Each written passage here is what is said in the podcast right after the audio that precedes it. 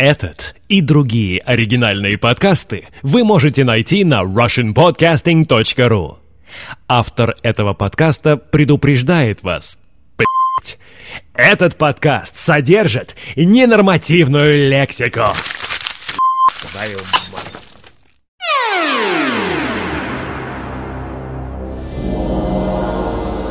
Вы слушаете Сионское радио, и вам это нравится, потому что это не может вам не нравиться, ведь это нравится чаймастеру. чаймастеру.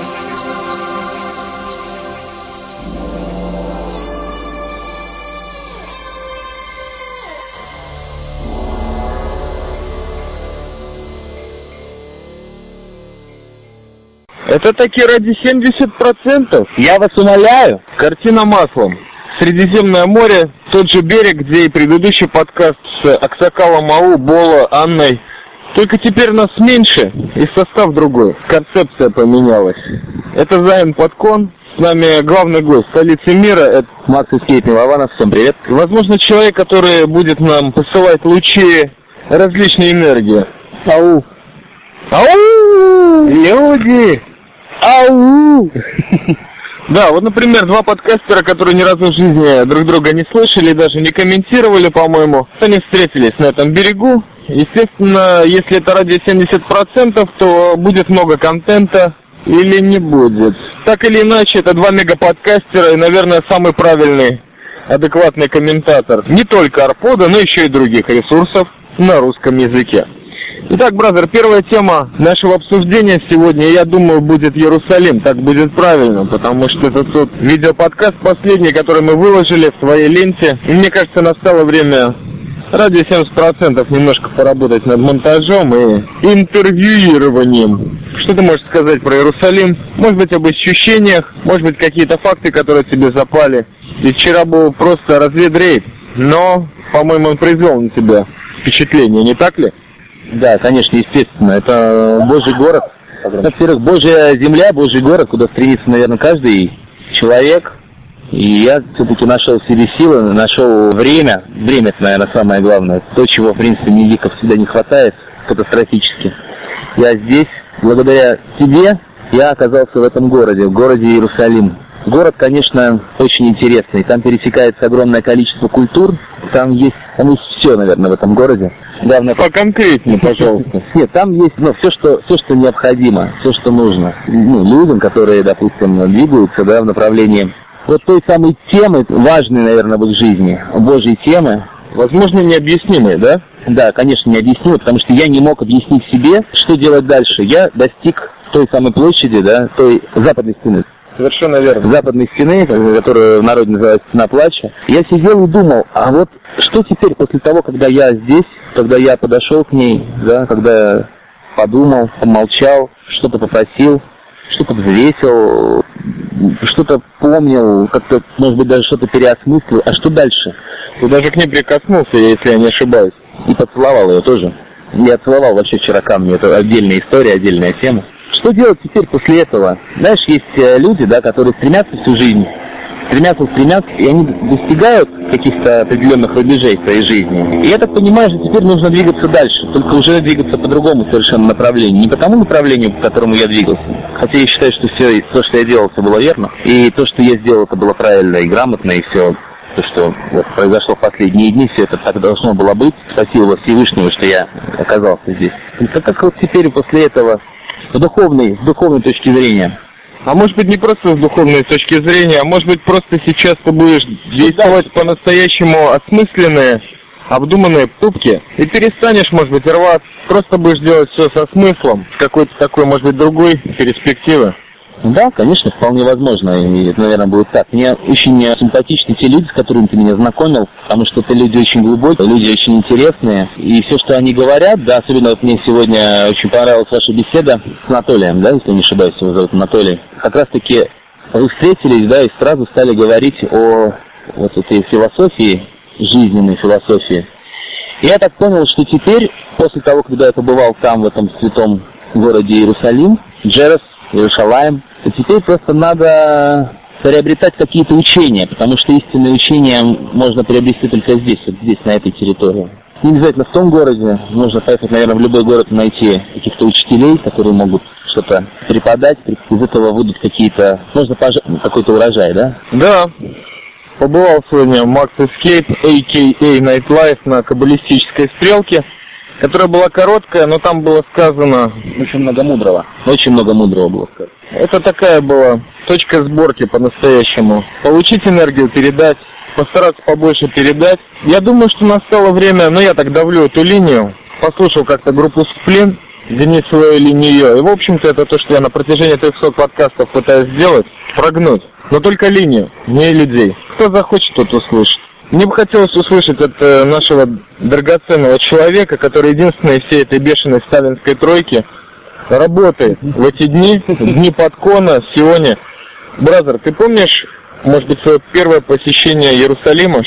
Там было, ну, какие ощущения, какое впечатление произвела на тебя эта встреча с этим городом? Смотри, первое посещение я толком не помню, потому что это был проезд через Иерусалим на Мертвое море. Было любопытно посмотреть на город, там автобус проезжает, ну, не через центр, ну, хотя бы на сам город увидеть. Я просто вырубился в этот момент, уснул. А последующее посещение, ну, скажем так, стена плача на меня не произвела какого-то сакрального впечатления, то есть я не почувствовал ничего, это я честно скажу. Но сам город, есть энергия, есть точки, где приятно находиться. Было после этого несколько событий, которые меня сильно заставили присмотреться к нему. Это, это действительно место, где собираются люди тысячами лет, и, видимо, не просто так собираются именно в этом месте. Это может быть, что все эти люди, которые приезжают в Иерусалим, они там что-то оставляют, что-то очень сокровенное, что-то очень внутреннее от себя, и это остается. Это никуда не выходит спам, не уходит куда-то в космос эта энергия остается, и, может быть, это тепло, которое греет все последующие поколения, может быть, это? Не знаю, просто когда много людей, ну, не то что зациклены, сосредоточены на какой-то определенной мысли, это не может быть, чтобы эта энергия не скопилась и не перетекла, что это более-менее осязаемое. Что это такое, я не знаю. То есть это, наверное, вначале город, а потом атмосфера, созданная внутри или вокруг него, или все-таки тебе кажется, как человеку близкому этим темам, ну ты просто их ощущаешь, я тебя знаю очень давно, мне кажется, это так. Или это атмосфера, на основе которой потом построен был город, как ты считаешь? Нет, это комплекс обратной связи, то есть э, люди нашли место, чем-то специфичным их не, их зацепившее, на котором они расселились, потому что место, скажем, ну, не, не, не особо отличается от всего, что рядом. Они начали вкладывать в это место силы, и это началось э, по кругу, э, ну, как это можно выразить, я не знаю, как это сказать. Ну, может быть, это точка, где энергия не теряет, есть в этом какая-то цикличность, то есть энергия просто не теряется. Просто каждый приходящий новый человек, он э, начинает это чувствовать, э, чувствовать этот город, эту силу, и начинает отдавать ему свою силу. Да, вот по поводу отдавания себя, своей силы, частички себя, очень много в Иерусалиме есть людей со всего мира, которые вкладывают, отдают какие-то средства, да, пожертвования и строят э, какие-то места. Допустим, мы идем по какому-то парку, и парк разбит на разное количество частей, и около каждой определенной части стоит камень, на котором написано, что этот парк эта часть парка, какие-то там квадратные метры были построены благодаря средствам такого-то, такого-то человека из, допустим, там Франции, или там из Нью-Йорка, или из Англии. И таких мест очень много. То есть э, город, он расширялся за счет каких-то пожертвований, за счет того, что люди, я думаю, что они именно побывали в этом городе. Может быть, были, были среди них те, которые не были там, но вот какая-то есть энергия, которая тянет. Мне очень понравилось, что сказал сегодня Анатолий по поводу того, что просто так сюда никто не попадает. Вот, это заслуга. То есть это как покажется да, очень странным, но я действительно чувствую, что это все не просто так. Потому что я себя очень действительно серьезно готовил. Я никогда не думал, что я окажусь так быстро в этом городе, в этой стране вообще. То есть попасть сюда это очень сложно, по большому это счету. Но почему-то мне очень повезло. Мне говорили, что нет, Максим, нереально, очень сложно получить, тебе могут даже не дать. Я, я знаю людей, которым не дают визы. И я не скажу, что их много, этих людей, потому что я ну, не так часто общался на тему того, что дали вам или не дали, были вы или нет, но я знаю людей, которые действительно не могут приехать по каким-то причинам, которые они даже не говорят. Но то, что я здесь, то, что я приехал, то, что я ощутил, я не могу объяснить, что я ощутил, да, но что-то вот такое, что очень доброе. Мне никогда, мне не было ни в одной стране так хорошо и спокойно, как мне здесь хорошо и спокойно. Не, я, конечно, не говорю про свой город, где я родился, да, про Эстонию, хотя и там мне очень порой бывает неспокойно, потому что меня очень многое раздражает. Я не знаю, если жить, допустим, здесь, и, допустим, работать, да, и быть социально принадлежным, принадлежащим, допустим, к этой стране, тоже найдутся какие-то моменты, которые будут чем-то раздражать. Мне кажется, что в Эстонии просто больше, нежели здесь. Я говорю про социальную сторону. А про духовную сторону, это, конечно, этому городу, это город номер один. Ну, ну бразер, тебя серьезные люди готовили, то есть ну, ты в Джерус не сразу попал. В первый же день тебя, во-первых, умокнули в морскую стихию, почистили тебя чуть-чуть, да, со всех портаков твоих, белого человека из Европы. А потом тебя перекинули в святой город к белому или желтому от бликов солнца камню. Ты посетил не только э, стены плача, будем называть все теми именами, которыми это все названо на русском языке, все-таки это русскоязычный подкаст, храм гроба Господня, или храм семи религий, как там говорили, семи вер, или конфессий, или сект. Ты там был ну, ощущение от посещения этого места? Ну, во-первых, я почему-то был уверен, что это православное место. Э, православное, почему я так думал? Потому что э, я сам православный человек, меня крестили в три года, и э, я всегда интересовался, я читал Библию, во-первых, да, и интересовался историей Иерусалима. И мне было... Когда мы были маленькие, мы все читали Библию. Ну, да, поэтому... Библия для детей с картинками. Эту Библию я тоже читал, потом я читал другую. У меня прабабушка, она была винтистка. Меня всегда дома, ну, я воспитывался в очень религиозной среде.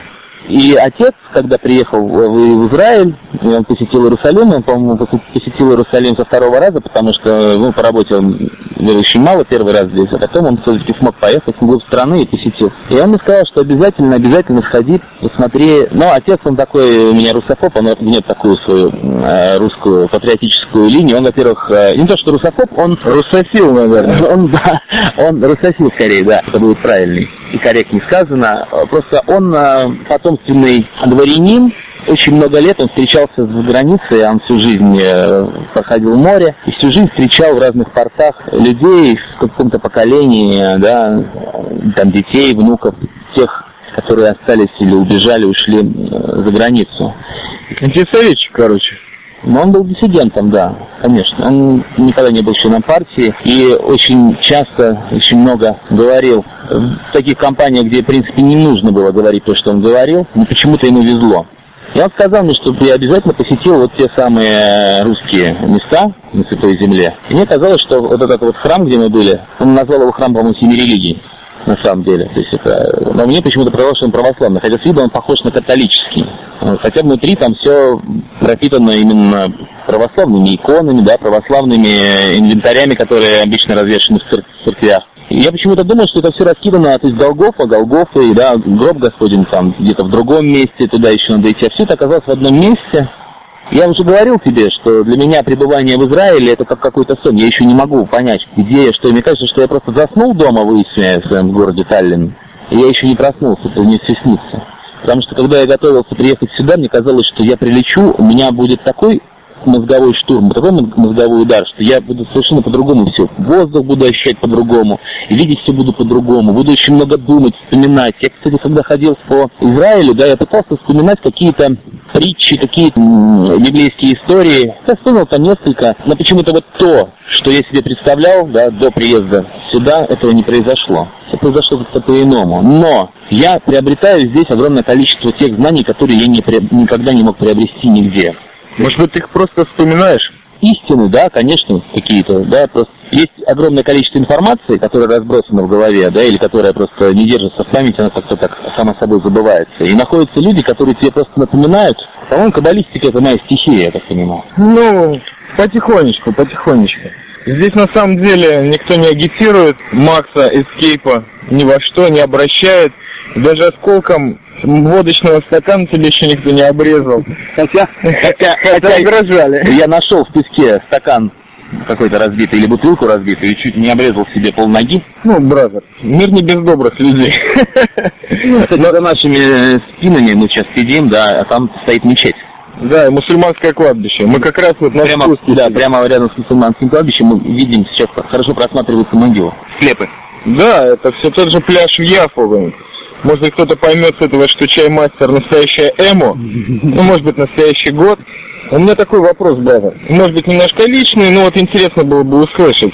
Вот ты меня видел в Таллине. Я приехал, мы потусили, поговорили целой ночью или даже ночами. И вот ты приехал сейчас сюда, в Сион, и ты видишь чаймастера.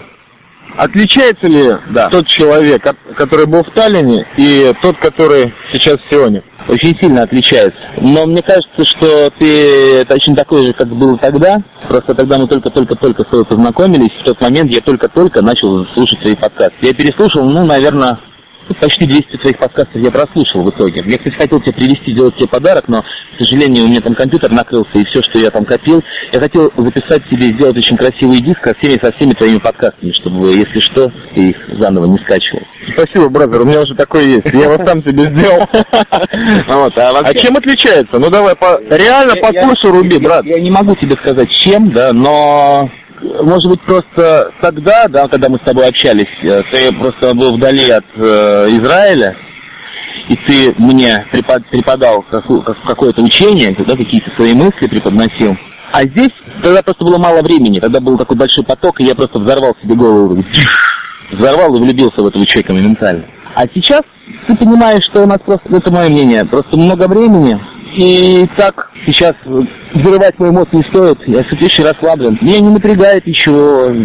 Все так очень хорошо. А так вот пообщавшись опять-таки с ребятами из Софрина, которые общались чаймастером, они опять сказали, он взорвал, он взорвал на мозг. Я, кстати, сейчас не чувствую никакого взрыва, наоборот, наслаждаюсь этим общением. Ну, в принципе, как и тогда я наслаждался. Просто тогда я никогда не встречал человека, у которого огромное количество такой информации. Такой информации, которую не найти нигде. Да, и так мы приходим к замечательному гиковскому выводу, что чаймастер это USB 4.0. Который хранит себе столько всего. Ну да, я храню обрывки архивов. Может быть, я наконец-то, Генрих, все это поймут, наконец-то будут слушать эти подкасты. Ну давайте зададим вопрос человеку, которому вообще грех сейчас помешает, но наше дело подкастерское нас ведет к этому. Дядечка скажи, пожалуйста, ты как человек, выдержавший больше всех подкастеров в мире, наверное. Сколько мы уже, полтора года вместе живем, да? Да. Ну вот, э, как тебе, чаймастер? Изменяется, не изменяется? Давай руби просто свое мнение, как есть. Не обрежем. Ничего, изменяется, но достаточно медленно. Неспешно так. То есть тебя не удовлетворяет результат? Нет, то есть он такой достаточно медленный, неспешный, как настоящий прибалтийский парень. Какая разница мне результат? Я никакой цели не ставил, поэтому мне результат не интересен. Мне так все нормально. Ну вот как тебе процесс изменения чаймастера? Вот, допустим, знаешь что, конкретный вопрос, и постарайся, может, ответить. Значит, тема такая. Вот я при тебе пошел в графическую, дизайнерскую вот эту всю шнягу, потом посреди где-то в конце поехал в Софрино, потом в армию, потом снова после Москвы. Изменения произошли, как тебе кажется? По-моему, это вполне входит э, в общую схему.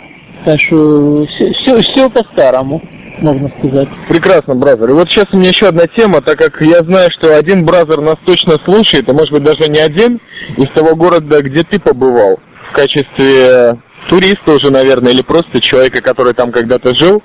Город Киев, привет э, Валентайну, радиошум. Скажи мне, бразер, вот мне интересно твои ощущения от посещения Крыма и Киева ты сколько лет там не был? До вот в прошлом году туда ездил, правильно? Я был в прошлом году, я был в 2003 году, 98 и все раньше, это так периодически годами, месяцами, то есть постоянно, можно сказать. Или в Киеве, или в Крыму. Твое восприятие Украины, Киева, Судака сейчас, вот в прошлом году? Смотри, мое восприятие, я, собственно, я не сильно зациклен на людях. Э, я понял, что свое время я не видел то, что вокруг меня было в Крыму. То есть я воспринимать Крым уже начал ближе к своему отъезду в Израиль, именно воспринимать так, как вот э, я понял, что я его увидел, услышал, почувствовал. Тогда я его видел каким-то одним чувством. Э, жаль, конечно, что это не произошло гораздо раньше, когда у меня была куча времени на то, что я увидел. Ну, как говорится, теперь я стараюсь не терять это время здесь в Израиле. Я сейчас сижу, любуюсь на закат. В Крыму, в Судаке, допустим, солнце никогда не заходит в море, оно заходит за гор. Здесь вот оно уходит прямо в море. Это совсем другой закат. Вот я сижу, наслаждаюсь, пытаюсь сделать так, чтобы мне не мешал чаймастер со своим подкастом. Это прекрасно. Что может быть лучше, кроме правды? Не обрезанный, с шумом моря на фоне. Но ну, мы поговорили про Иерусалим. проговорили немножко про Украину, про Эстонию, про все места, откуда мы пришли. Вот именно к этому месту. И сейчас Аксакал Макс Эскейп, Эстония, Украина, Латвия, Сион. Всем спасибо. Сионский подкон, напоминаю, Заян подкон продолжается.